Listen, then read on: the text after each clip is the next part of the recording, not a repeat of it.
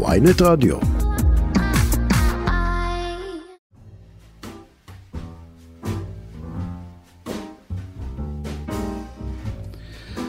שלום וברוכים הבאים לטריילר, התוכנית הקולנועית השבועית של ynet רדיו. זו התוכנית השנייה שלנו, וכמו שאמרתי בבכורה המוצלחת שלנו, שבוע שעבר, חפשו אותה באתר, אנחנו נהיה פה כל שבוע כדי לדבר על הדבר הזה שכולנו כל כך אוהבים, סרטים.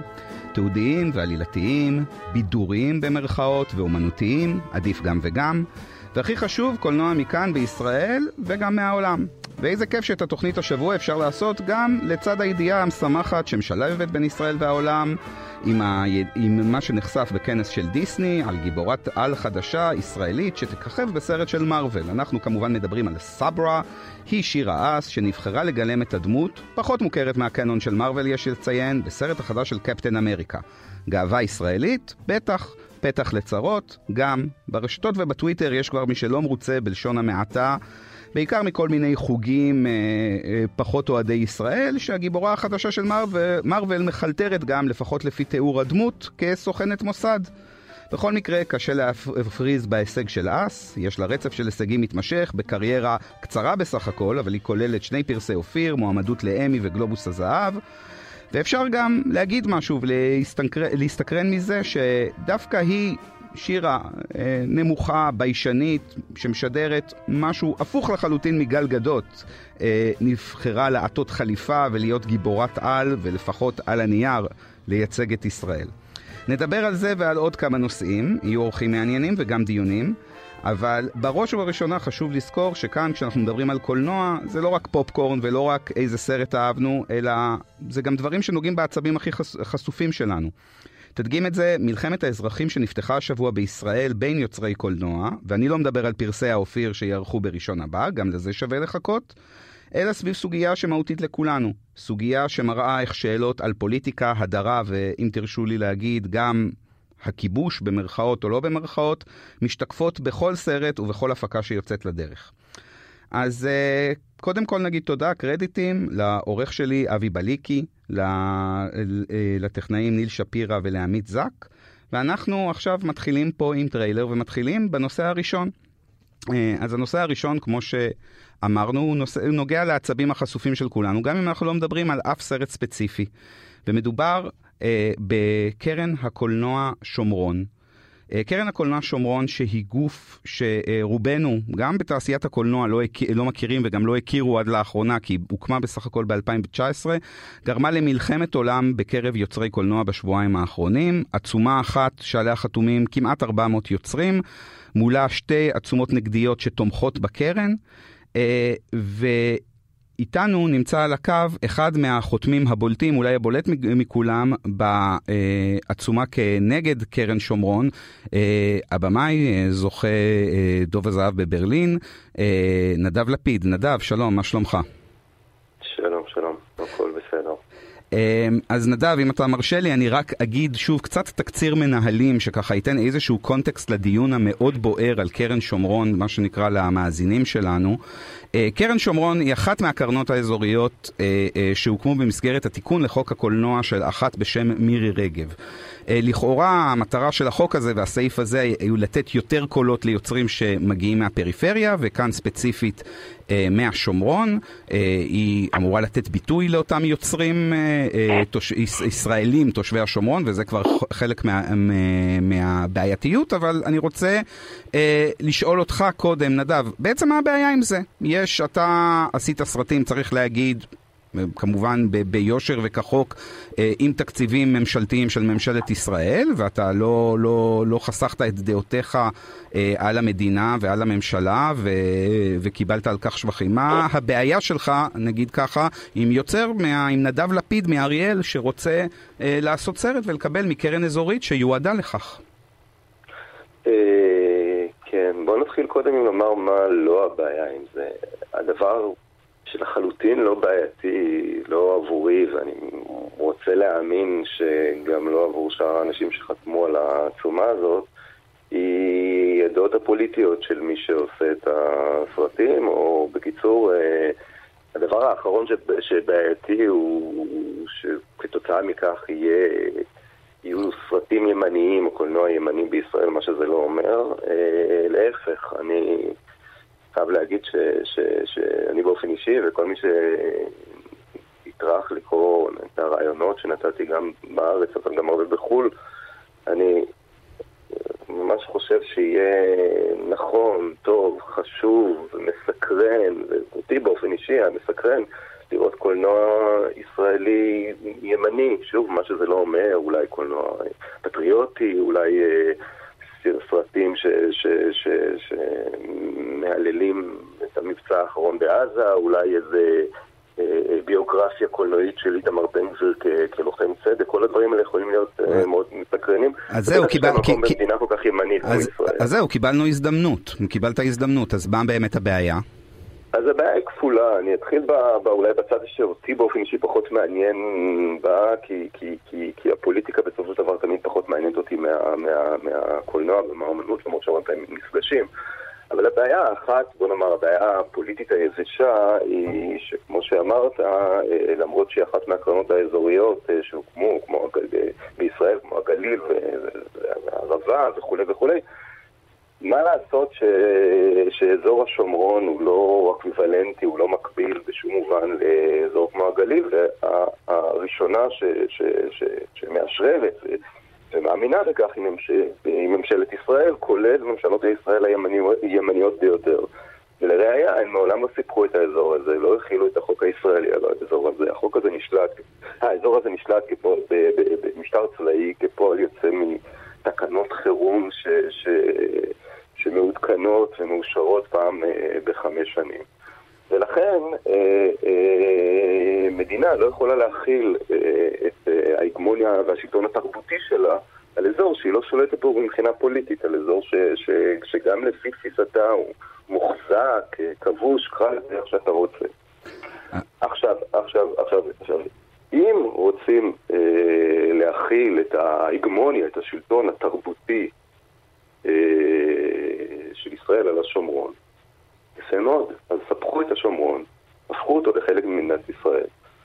תנו אה, זכויות שוות לכל תושביו, כולל ל-80% מתושביו, שכידוע לנו אינם אה, אזרחים או תושבי ישראל, פלסטינים. ובמסגרת הזאת תנו גם להם לעשות סרטים. אבל אני רוצה לאתגר אותך רגע, נדב, ולהגיד, אז אוקיי, אז אה, כאן אתה מדבר, אתה לוקח את זה באמת למקום המדיני, והבאמת להגיד, אוקיי, השטחים האלה לא מסופחים למדינת ישראל, וכידוע הפלסטינים אינם אזרחי ישראל ולא צפויים להיות בקרוב. אבל להגיד, הנה עכשיו אומרים האנשים שעומדים בראש קרן השומרון, בראשם אה, יוסי דגן, שהוא גם אה, ראש המועצה האזורית שומרון, ואסתר סילם אלוש, אומרים, קודם כל, אנחנו נותנים קול, יש גם חצי מיליון תושבים יהודים בשומרון.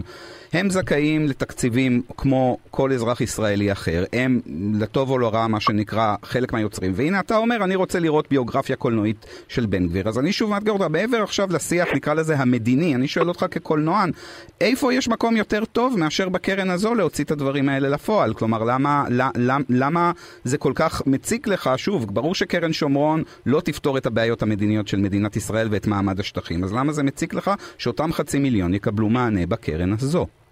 אז שוב, אני תראה, חצי מיליון התושבים האלה, הרי, הרי כל הקרנות אה, בישראל אה, פתוחות לפניהם, כן? הם יכולים אה, כולם להגיש מחר חצי מיליון הצעות לביוגרפיה, קולנועית על איתמר בן גביר, גם אה, לקרן הקולנוע הישראלי וגם לקרן רבינוביץ' ול, ולכל קרן אה, במדינת ישראל, כן? האנשים האלה לא, הם לא חסומים. ואם ההצעות שלהם אה, אה, אה, נחסמות במישור הפרקטי על ידי לקטורים, ש, שבגלל עמדותיהם הפוליטיות אה, אה, אה, עוצרים סרטים עם דוון ימני, זה רע מאוד וחמור מאוד, ואני חושב שזה בהחלט דבר שצריך לתקן בו באופן כללי. צריך להגיד ש, ש, שמי שבישראל ניסה לצנזר סרטים עד היום על בסיס פוליטי, זה דווקא המחנה, המחנה הזה, עם הצעות כמו חוק הנאמנות. בתרבות מבית היוצר של מירי רגב וכולי. אבל אין ספק שזה דבר גרוע, וסרטים, צריכים לאהוב סרטים, ובמובן מסוים לאהוב סרטים באשר הם, או להיות פתוחים לסרטים באשר הם. אבל במישור יותר עמוק, יותר עמוק, מעבר, ל, מעבר, מעבר ל, ל, ל, לעניין המדיני, לעניין הפוליטי, לסיטואציה שבה עושים אה, קרן קולנוע שקוראים לה קרן השומרון, אבל היא בעצם 80% מתושבי השומרון היא חסומה בפניהם. מעבר לעובדה שכולנו יודעים שה-80% מהתושבים האלה הם כולם בני לאום אחד, וה-20% שנהנים הם בני לאום, לאום אחר. מעבר לעובדה שעושים קרן שבסופו של דבר פרקטית היא קרן רק ליהודים, באזור שיש בו רוב לא יהודי. מה ש...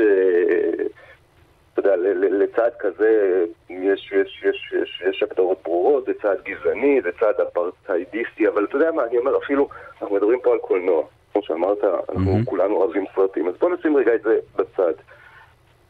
אני, במישור התרבותי, אומנותי, אנושי, האנשים האלה שהקימו את הקרן הזאת, מדברים כל הזמן על uh, פתיחות לקולות אחרים, לפתוח את הקולנוע הישראלי לעוד דעות, לעוד עמדות, לעוד סיפורים, לסיפורי השומרון.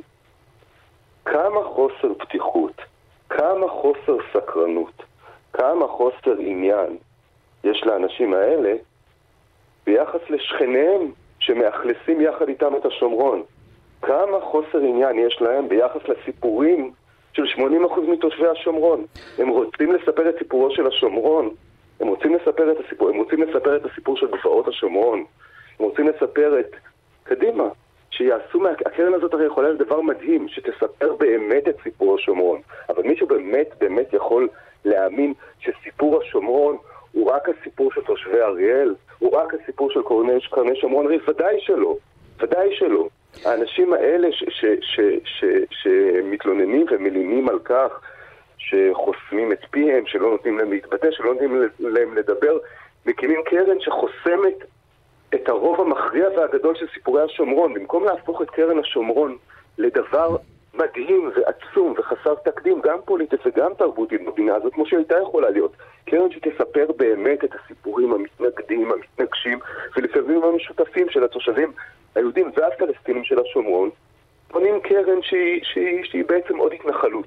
אז אה, נדב, אני, אנחנו נאלץ ל, ל, לסיים את הדיון כאן. אני יודע שיש הרבה, ואני בטוח שגם יש הרבה אנשים שמאזינים ובטח אה, רואים את הדברים מאוד אחרת. אני כן רוצה קודם להגיד גם שבגיליון הקרוב של שבעה לילות שיוצא בשישי, אז אנחנו עורכים אה, ראיון שכולל גם את הדברים אנשים שכתבו את העצומה, ביניהם אתה גם נדב, וגם את האנשים שעומדים באותה ראש הקרן, כולל יוסי דגן, וגם נשמע מה להם יש להגיד לגבי הדבר הזה, אז אין ספק הוויכוח הזה מאוד מאוד מאוד אה, לוהט ומסעיר. נדב, אני רוצה להגיד לך תודה רבה.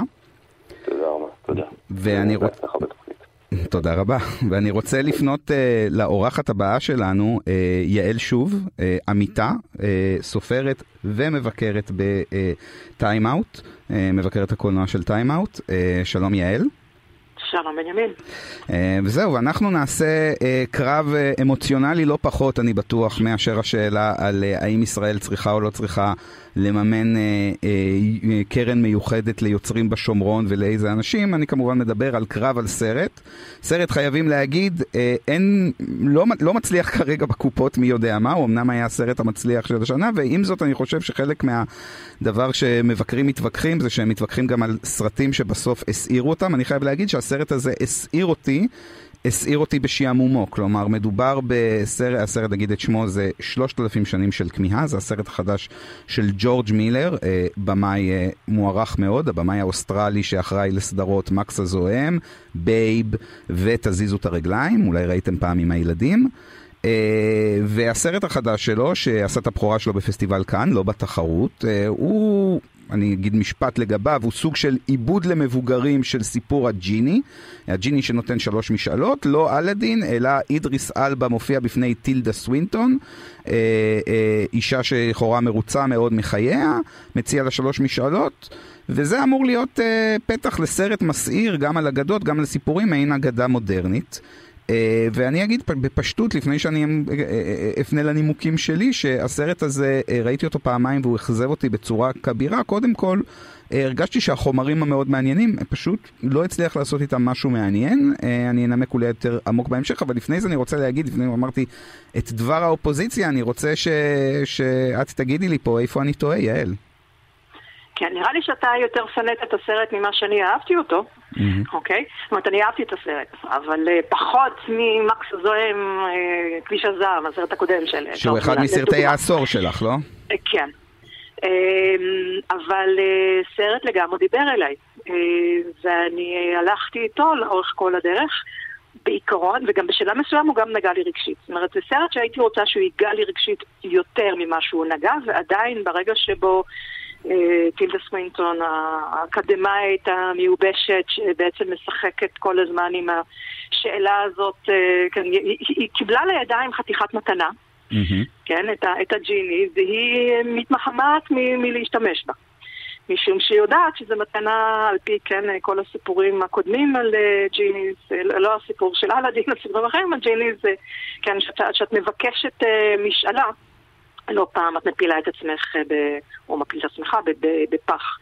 אה, ולכן היא חוששת לבקש משאלה, שזה כמובן, מעבר לזה שזה אה, מתייחס לכל הסיפורים הקודמים, והיא מעלה את זה על פני השטח, זה גם אמירה מסיבית על החיים, זו אישה שמפחדת לבקש, זו אישה, אישה שמפחדת להשתוקק למשהו.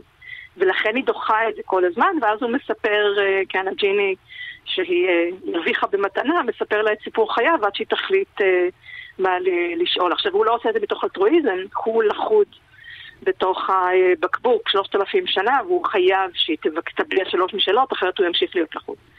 והרגע שבו היא סוף סוף מגיעה לנקודה והיא מביעה את המשאלה, שזה הדבר כאילו בעצם אה, מצד אחד,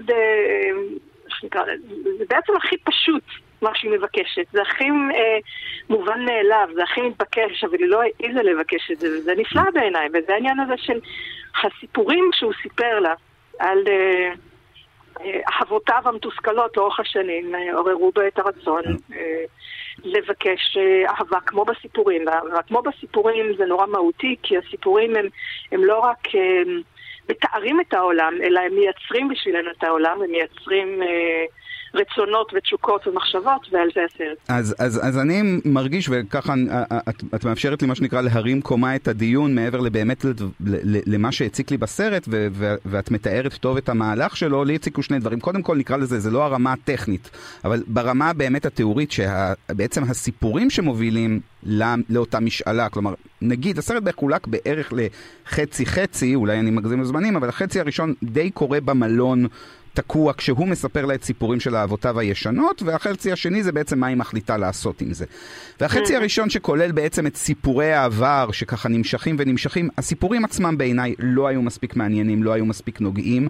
יש ממש רגעים, אני קורא להם רגעים, אה, נקרא להם טרי גיליאמים, אה, טרי או, או, או, או טים ברטונים, כלומר שהסרט ממש מרגיש את הצורך לעלות על הפוסטר שהוא סרט פנטזיה, רואים, אני, הנה, אני, אני מקווה שאני לא, אה, זה לא ספוילר, אבל רואים את המלך שלמה מגיע למלכת שבא ומנגן לה, אה, אה, ואז אה, הכלים שלו הם יצורים חצי אנושיים, כלומר, להראות לנו שהעולם הזה הוא עולם שבו הקסם והאגדה מתערבבים, וזה רגעים חמודים אני אקרא לזה, רגעים יפים אם הייתי רואה אותם בווידאו קליפ, אבל הסיפורים כסיפורים הם לא סיפורי אהבה באמת קורים, אני לא מרגיש שם את האהבה, את התשוקה. ואותו דבר כשהיא מגיעה למשאלה הזו, אני, אני, יש באמת רגע בסרט, אותו סרט, הרגע שהיא אומרת, אני רוצה בעצם את האהבה הזו, את אומרת, זה פשוט, אני מרגיש, כי הרגשתי שזה פלגמטי, חיוור, ו, וגם יש את הרגע הזה, הסרט תמיד קצת משחק עם העניין אם הוא הולך להפוך להיות דרמה אירוטית או, או, או, או, או קצת יותר נועזת, ואז הוא, הוא מעלה, אני כמובן לא מצטט את הדיאלוג במדויק, והוא מעלה משהו בסגנון, ויהיה גם סקס, והיא עונה לו במין כזו יפשושיות בריטית, אה, וגם זה. אז כאילו, אני הרגשתי שהכל נורא חסר תשוקה, אני לא הרגשתי ש... נומק לי סיפור האהבה הזה ביניהם. זה גם חלק מההחלטות שבסדר, שהן קשורות מן הסתם גם לקונספט, אבל גם למשחק ששוב, היא בסדר אמריק... אקדמאית מיובשת, טילדה סווינטון, שקצת מגלה את עצמה, לאף פעם לא מתרגשת, וההחלטה לתת לאידריס אלבה לעשות דמות שהיא נורא מעניינת על הנייר של איזשהו ג'יני שמדבר בטון נורא עדין, ואני חייב להגיד גם מרדים ו... ו... ומפרט, אבל גם בעצם תשוקתו להשתחרר. לא ממש עולה לשם, אה, אז באמת אני הרגשתי כאן את הפספוס המאוד גדול של הסרט שלא הצליח לסחוף אותי. תראה, הסרט לא מושלם, אני מסכימה איתך מהבחינה הזאת, והוא גם, אה, החלק הראשון יש תחושה של אה, בלגן קצת.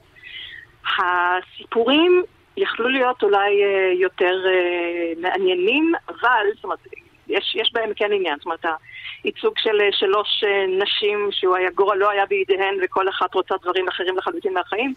אבל זה נכון, בוא נגיד ככה, אני באמת יותר אהבתי את החלק השני, אבל החלק הראשון מפצה קצת על סיפורים לא מושלמים וגם דימויים מופלאים.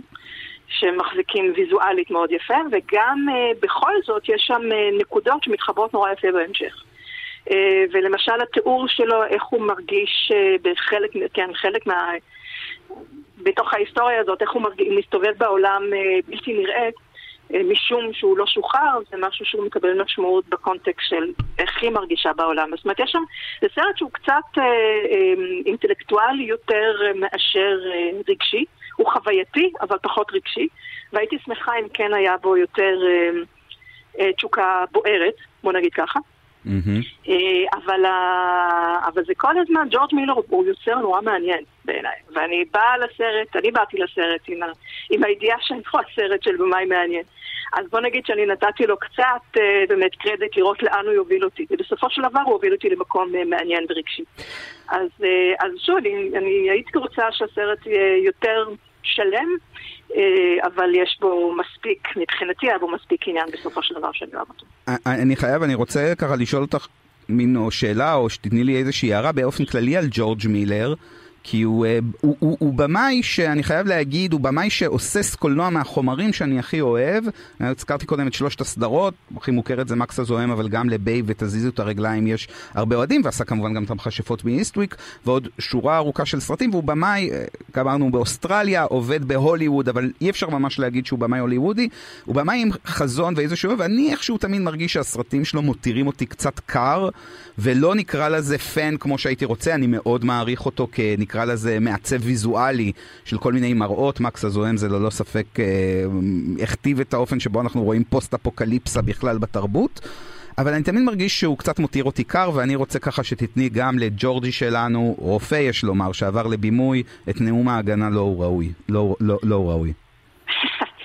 כן, אני רק רוצה להוסיף אה, דבר שכחתי להגיד קודם, התבנית של הסרט היא נורא יוצאת דופן, mm. שלושת אלפים, מפני שיש לנו שילוב של אה, סרט כמו אף פעם לא מאוחר, זאת אומרת אישה מבוגרת אה, בחדר מלון יושבת ומשוחחת עם מישהו, שזה מין הדבר באמת, אה, ולתוך זה הוא מחבר לנו את סיפורי אלף לילה ולילה. והחיבור הזה הוא מאוד יוצא דופן, אז גם אם הוא לא עובד במאה אחוזים, הוא, הוא, הוא מעניין. לגבי ג'ורג' מילר, אני בניגוד אליך, הסרטים שלו, ואני ישבתי לפני שבוע וראיתי חמישה מתוך העשרה. בעצם ביים רק עשרה סרטים באורך מלא, ממ-הממ. אבל הוא גם כתב את אה, תשעה מהם, והוא כתב עוד אחד שהוא לא ביים, שזה בייב, ראשון, את השני הוא גם ביים. אה, אז הסרטים שלו לגמרי מרגשים אותי. אה, תזיזו את הרגליים, ובייב ומקס הזוהן כביש הזעם, זה סרטים שריגשו אותי כי הם הומניסטיים. אני, מה שמאוד מעניין, uh, ועובד אצלו, הוא יוצא מנקודת מבט מאוד, מאוד אפלה על העולם. בדרך כלל ועל המין האנושי, ובסוף הוא מוציא אותך עם אה, אמונה בכל זאת ביכולת של המין האנושי להתחדש ו- ו- ולהיות אה, ברמה האנושית, לעשות תיקון ולהיות אנושי. אם אני מצאתי שם, אה, בוא נגיד, נרטיב חוזר בכל הסרטים שהם לכאורה מאוד שונים זה מזה, כי זה ז'אנרים מאוד שונים. לא פעם מספר על אה, שבטים, זאת אומרת בין אם זה העתיד הרחוק כמו הפוסט-אפוקליפטי או בתזיזו את הרגליים שזה הפינגווינים בקוטב, על, אה, ואותו דבר גם בשמן של לורנזו, שזה סיפור, אה, מבוסס על סיפור אמיתי על ההורים לילד חולה. יש לנו שבטים שהם תמיד נשלטים על ידי איזה כוחות פטריארכליים שמרניים מאוד, שגורמים לשבטים כולם להוריד את הראש ולקבל הכתבות בלי לשאול שאלות. והגיבור הוא תמיד, אה, הגיבור או הגיבורה, יש לציין, אה, הוא תמיד איזה תימהוני, דמות אה, שנדחית הצידה, כמו הפינגווין שרוקד במקום לשיר בתזיזות רגליים, או כמו הראיה שממרידה את הראיות האחרות בכביש הזעם, במקס הזה, שמעז להטיל ספק בהכתבה. אז, אה, ואז, אז, אז, ומתוך, אז... ונותן השראה, וההשראה היא מילה נורא חשובה כאן. זאת אומרת, הגיבורים שלו הם האמיתיים, הם לא בעלי השרירים, אלא הם אלה שנותנים השראה וסוחפים אחריהם אה, את ה, בהדרגה גם את השבט אה, להשתחרר מהקיבעון, מההתניות, ואז יש לנו איזשהו חיבור אנושי. ו, ובהקשר הזה הסיפורים נורא חשובים. זאת אומרת, כל הסרטים שלו מסופרים על ידי מספרים, ויש להם אלמנט מיתולוגי מאוד, ופה הסרט הזה מתחבר. אז, אה, אז יעל, אני, אני, אני, אני כן צריך לקטוע אותך, נגיד כמובן כל מה שאת אומרת נכון לגבי גם ביי, נגיד ביי בראשון, שבוים על ידי קריס נונן, אבל תמיד יהיה דיבור שבעצם ג'ורג' מילר הוא במאי הצללים שלו, אז אולי אפשר להגיד 11, אבל בסדר. הוא כתב אותו, כן. כתב, כן, כתב והפיק, אז כן, ללא ספק רואים בזה. אה, אני חייב להפנות מה שנקרא, כמו שאומרים, במעבר חד, אבל אה, לא, לא, כמובן, אה, כל חובבי הקולנוע בארץ שמו לב כמובן לליהוק של שירה האס. לתפקיד סברה, אותה דמות על, דמות גיבורת על בסרט החדש של מארוול. אני בספק אם ברובנו שמענו על הדמות לפני, אבל על שירה האס כמובן שמענו. ואחד הדברים שאת כתבת ככה בדיון פייסבוק, זה בהתחלה כתבת ליהוק מוזר. אה, אז אני רוצה לשמוע למה בעצם, והאם מוזר זה דבר טוב או רע? אה, אני מקווה שזה טוב. אה, מוזר משום שגיבורי על בדרך כלל בסרטים בשנים האחרונות הם אנשים שאנחנו מדמיינים אותם, ולא מדמיינים, ככה הם נותנים לנו אותם.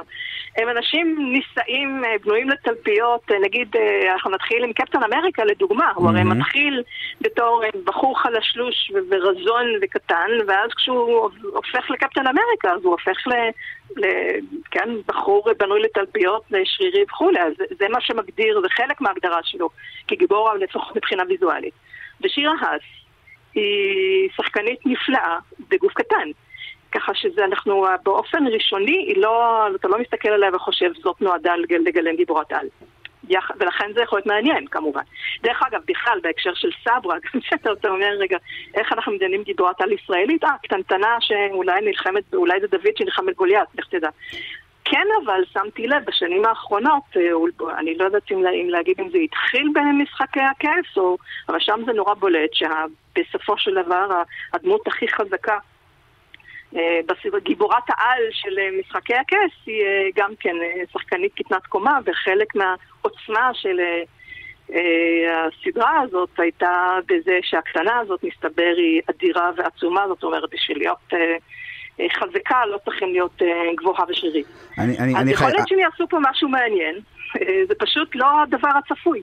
אני מסכים מאוד בעניין הזה, אני חייב להגיד גם ספציפית מרוויל, אה, לא ש-DC בהכרח טובים יותר, אבל הם, הם הם תמיד אומרים, יש שם את הקריסים, כן? הרי קריס אבנס היה קפטן אמריקה, וקריס המסוורף הוא היה, אה, הוא עדיין סטור, ותמיד יש להם את הנטייה הזו, ואני חייב להגיד שבהתארכות סדרת הסרטים יש הרבה דברים גרועים שקורים, אבל יש תחושה שאין להם ברירה אלא מה שנקרא לפתוח את הסל, אז גם קפטן אמריקה החדש נגיד, כבר לא יהיה קריס אבנס, אלא יהיה אנטוני. מקי האפרו-אמריקאי שיורש ממנו את הדברים. והסרט שוב, אנחנו לא יודעים עליו פרטים, נקרא אה, New World Order, אז אני משער שתהיה שם איזו אינטראקציה עם, אה, נציג, עם שירה האסקן, נציגת ישראל מהעולם, אבל גם מעניין לדעת באמת איך יציגו את הנרטיב הישראלי הציוני. נזכיר גל גדות, שהיא לכאורה גיבורת העל ישראלית, היא מעולם לא הוצגה כמובן כישראלית, כמובן ניתחו הרבה את הישראליות שלה בתוך הדמות, אז כאן מעניין באמת שהייצוג של ישראליות לראשונה הוא באמת חוזר לייצוג, אני אגיד. זאת אומרת, ייצוג אה, אה, קטן יותר ויותר חלש, אה, דוד מול גוליית. אז אה, אני, אני כן מאוד מסכים עם התובנה הזו. ואני אגיד לך אה, תודה רבה, יעל, על אה, הדברים האלה. תודה, בנימין. תודה, ואנחנו... יום טוב. יום, תודה, תודה. ומכאן, אם אנחנו, אה, מה שנקרא, דיברנו על סברה ועל סברסים, ועל אה, אה, אה, כמה, ונזכרנו כמה אנחנו אוהבים לאכול אותם, אז מה שנקרא הקיץ בדיוק נגמר, אז אה, קבלו גם קצת סברס קר מאיתנו.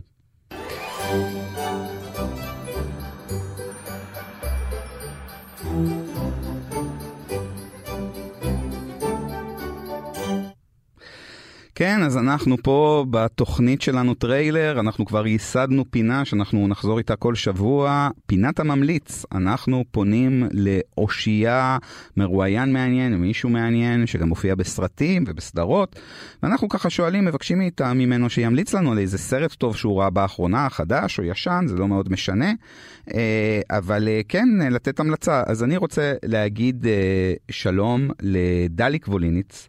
מגיש, שחקן, ואני חייב להגיד מישהו שגדלתי גם עליו כילד, אבל וגם על הספרים הנהדרים שלו, על כלבים.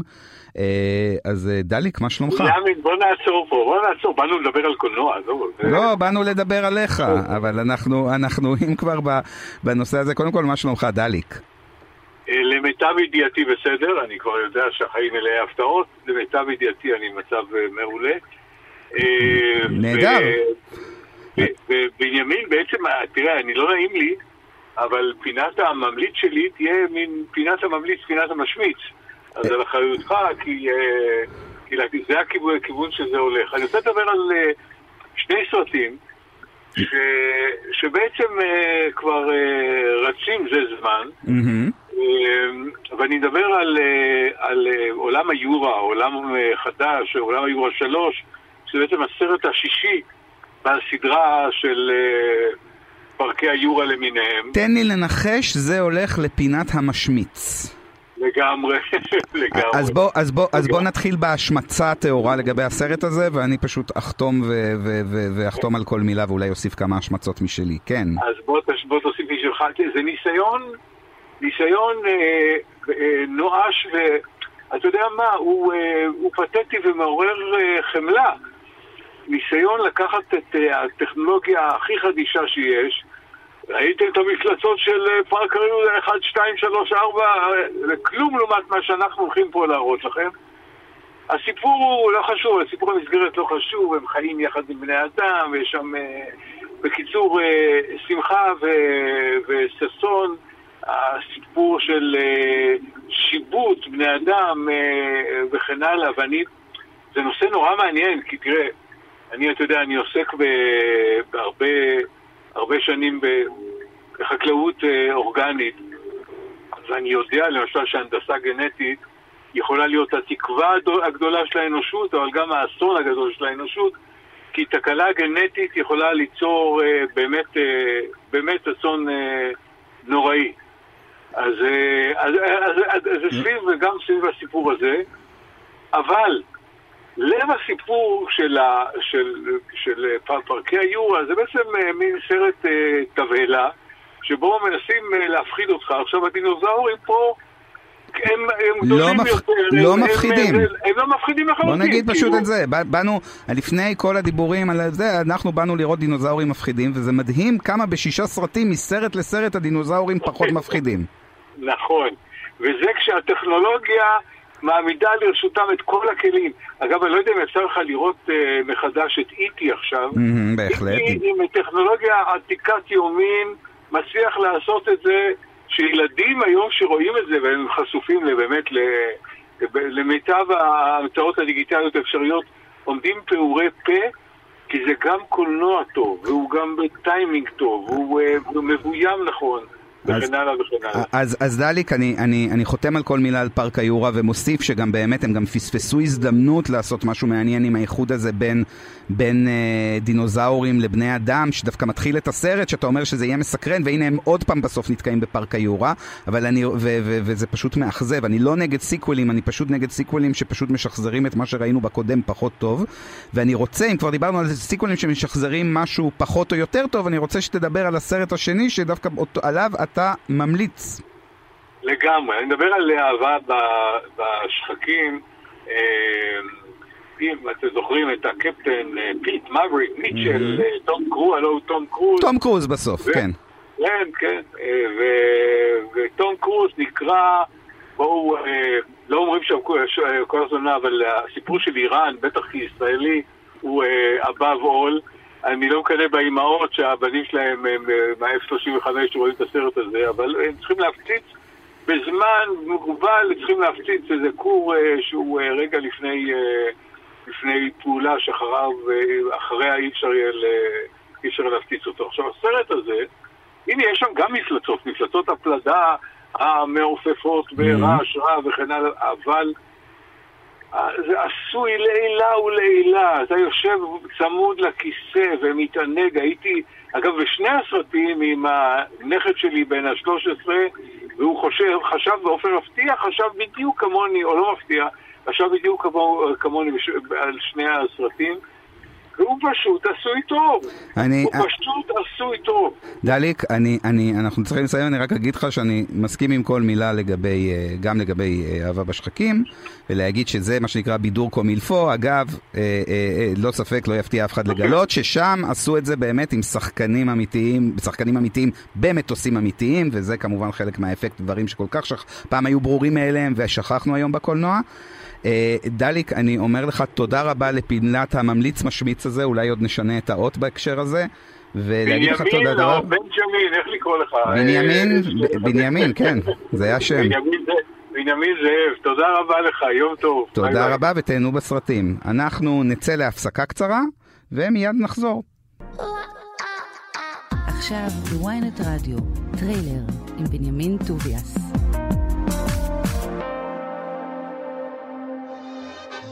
סרט מן העבר.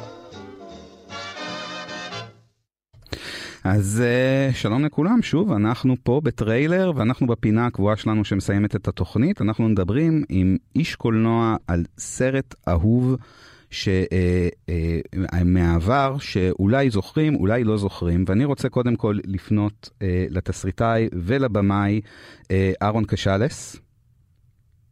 אהלן בנימין, אהלן, מה שלומך?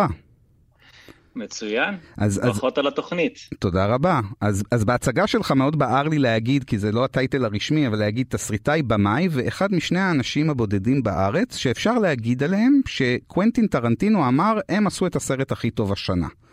אה, ניתן רקע למי שלא יודע, אהרון, אהרון בין סרטיו, שהוא ביים, האחרון המצוין זה South of Heaven, אבל בין הסרטים שהוא ביים, היה גם אה, אה, אה, אה, עם, לפני כעשור, עם נבות פפושדו, את מי מפחד מהזאב הרע, סרט חלוץ בתחום אה, ז'אנר המתח והאימה בארץ, וקוונטין טרנטינו הרבה לפני שהתיישב פה בתל אביב, ראה אותו בפסטיבל בקוריאה כמדומני, ואמר אה, שזה סרט השנה שלו, לאותה שנה 2013, ואני מעלה את האנקדוטה הזו לא רק למען החנופה ככה שתגרום לך להיכנס לזון במצב רוח טוב, אלא גם כדי להגיד שבמקרה או שלא אנחנו הולכים לדבר על אותו קוונטין טרנטינו, ואתה רוצה להמליץ על סרט של טרנטינו, רק אולי לא הסרט שרוב המאזינים שלנו מצפים כרגע שתגיד, אז ככה תופים, מה, מה, מה הסרט? ג'קי בראון שחוגג ממש אה, בשבוע הקרוב 25 שנים. וואו, כן, איזה סרט נפלא. אז בוא, בוא תספר לנו קצת גם ג'קי בראון, אבל למה דווקא מכל הסרטים ככה אתה בחרת לשים זרקור עליו? אני חושב שזה הסרט הכי אהוב עליי של קוונטין טרנטינו. זאת אומרת, אני מאוד אוהב את uh, ממזרים חסרי כבוד כמובן, כלבי אשמורת וספרות זולה, וכל סרט שהוא עשה, מי שמכיר אותי יודע את זה כבר, אבל יש משהו בג'קי בראון שמתיישב לי על הווריד. ואם אני אחזור במכונת זמן ליום שראיתי אותו, אז הייתי עדיין בצבא, והלכתי עם חברים שלי שכולם היו מורעלי uh, כלבי אשמורת בספרות זולה, והתיישבנו בסרט של 154 דקות, עם דמויות שהן בנות 40 פלוס, וביציאה מהקולנוע אני ריחפתי על עננים, וחשבתי שראיתי את הסרט הכי יפה שטרנטינו עשה עד לאותה, לאותם ימים, סרט בוגר, סרט על רגשות, וחברים שלי פשוט רצו להרוג אותי. אתה יודע, אהרון, אני אגיד לך פשוט שהחוויה היא כמעט זהה במובן הזה שאני זוכר שהלכתי לראות את הסרט גם, ולפני זה הייתי קורא אה, אה, את מוספי סוף השבוע, אני קראתי אז, מותר להגיד, זה היה לפני 25 שנה, תרבות מעריב, והיה שם לדעתי חגי לוי, שמאז עשה כמה דברים, כתב אה, משפט נורא יפה, הוא אמר, זה הסרט שפותח פלג חדש בצופים, מאוכזבי טרנטינו. והוא אמר את זה כדבר חיובי, כלומר זה ברור שהסרט מאז טרנטינו עשה עוד סרטים שאולי יותר התחברו עם הקהל, אבל זה היה מין אחרי ספרות זולה כולם ציפו פשוט ל-more of the same, לעוד ספרות זולה. והסרט הזה הוא כל כך אחר. אה, ואולי מתחבר ליותר דברים שאנחנו רואים היום שטרנטינו עושה, שיש בהם מהמימד שיותר מקרב אותם באמת לכתיבה, לרומן כמעט. הסרט הזה מבוסס על, תקנו אותי אם טועה, Rum Punch של אלמור לנארד, נכון? וממש מרגישים את ה-seedy vibe של לוס אנג'לס כשרואים אותו. כן, יש משהו בסרט הזה שבאמת הכי דומה ב-feel שלו, לפחות מינוס המערכה האחרונה להיו זמנים בהוליווד, שגם הוא מתרחש בלוס אנג'לס, וגם הוא, יש בו משהו הרבה יותר אישי אה, מטרנטינו, אה, ואכן זה מבוסס על אה, הספר של אלמר לנרד. אגב, הוא, הוא התלבט אחרי ספרות זולה בין כמה ספרים mm-hmm. אה, של אלמר לנרד, ובסוף הוא לקח את הספר שהוא הכי פחות האמין שהוא הולך לאבד. בין היתר כי הוא באמת התאהב בדמות של ג'קי ברק בספר, הדיילת הלבנה, ורצה לעשות משהו מאוד מיוחד, ואני באמת חושב ש... אה, כשמדברים על אה, גם האכזבה, הרי ג'קי בראון כשל בקופות וגם אה, הביקורות לא אהדו אותו כמו את יתר הסרטים של טרנטינו לאותם ימים, וגם אחרי זה, הוא לא נמצא בטופ שלו, היום כבר מעריכים אותו, אבל צריכים להבין שאז באמת היה מכה כמעט כמו אלה שראו את טריינספוטינג 2 לפני כמה שנים ולא כן. הבינו מה דני בויל עושה שם, ואני חושב שיש הרבה נקודות דמיון, והיום כשאני מעל גיל 40, כשאני צפיתי בו מחדש, זה מדהים עד כמה הסרט הזה מתיישב על הרגע הזה בחיים של בן אדם שהוא פוסט 40, אה, ואפילו פוסט 50, וזה סרט שמדבר ואולי מנבא גם את הגישה של טרנטינו לכל זה שהוא מדבר עכשיו על זה שהוא הולך לפרוש אחרי הסרט העשירי, כי אם אה, עוקבים אחרי כמעט כל הדמויות בג'קי בראון, כולן מדברות על זה שכבר הם 20 שנה עושות אותו הדבר, או, וכולם הגיעו לסוג של רוויה, וכולם חולמים על איזושהי, איזשהו שינוי, על איזושהי פנסיה. ג'קי בראון מנסה לעשות את המעשה בעצם כדי להפסיק את קריירת הדיילות שלה, אורדל, סוחר הנשק, רוצה לקבל את החצי מיליון דולר שלו, דולר שלו ממקסיקו, כדי בעצם גם כן לפרוש לחיים טובים יותר. אה, כולם, וכמובן אה, סוכן הערבות רוברט פוסטר הנפלא, גם כן מדבר שם ממש בשיחה נפלאה איתה על כך ש... הם עושים את אותו דבר כל כך הרבה שנים, ופתאום זה היכה בו, ומתי זה היכה בו? כשהוא ראה אותו לראשונה, שהוא רוצה גם כן אולי לפסוע לעבר משהו אחר ממה שהוא עושה כל יום.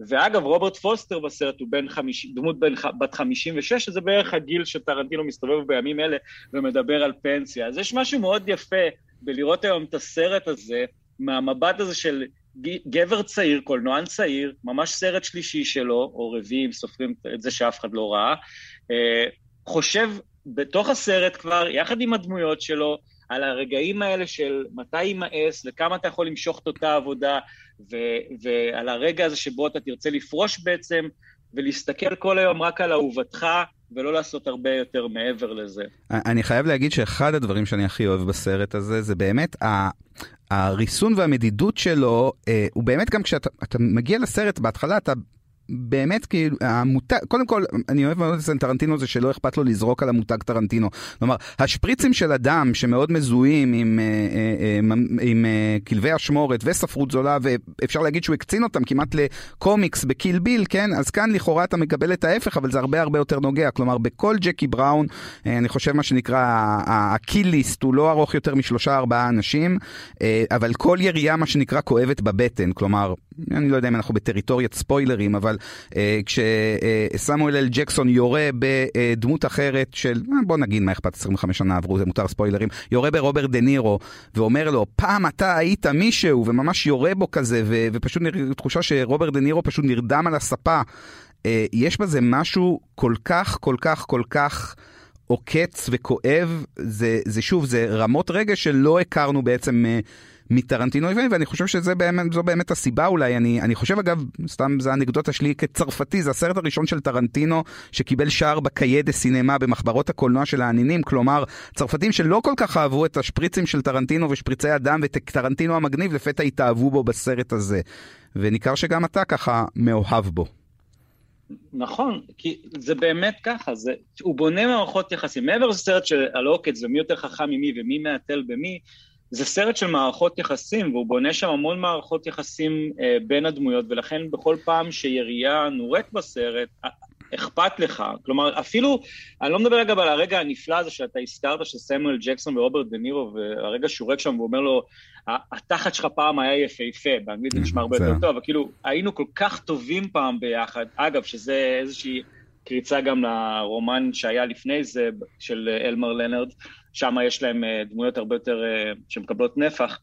אה, אבל אתה מקבל את הרגע גם של אורדל, אחרי שהוא שומע שדנירו הרג את, סליחה על הספוילר, את מלאני, את ברידג'ט mm-hmm, פונדה כן. הנהדרת, כן. וגם שם אתה, אתה שומע לראשונה, למרות שהוא מתייחס אליה לא יפה לאורך כל הסרט, נערת החופים שלי, הגולשת גלים שלי. כלומר, הוא שבור לב גם מהרצח הזה. זאת אומרת, יש השלכות בסרט הזה ספציפית של טרנטינו, על כל דמות, כלומר כל מוות אה, יש לו איזשהו אה, מש...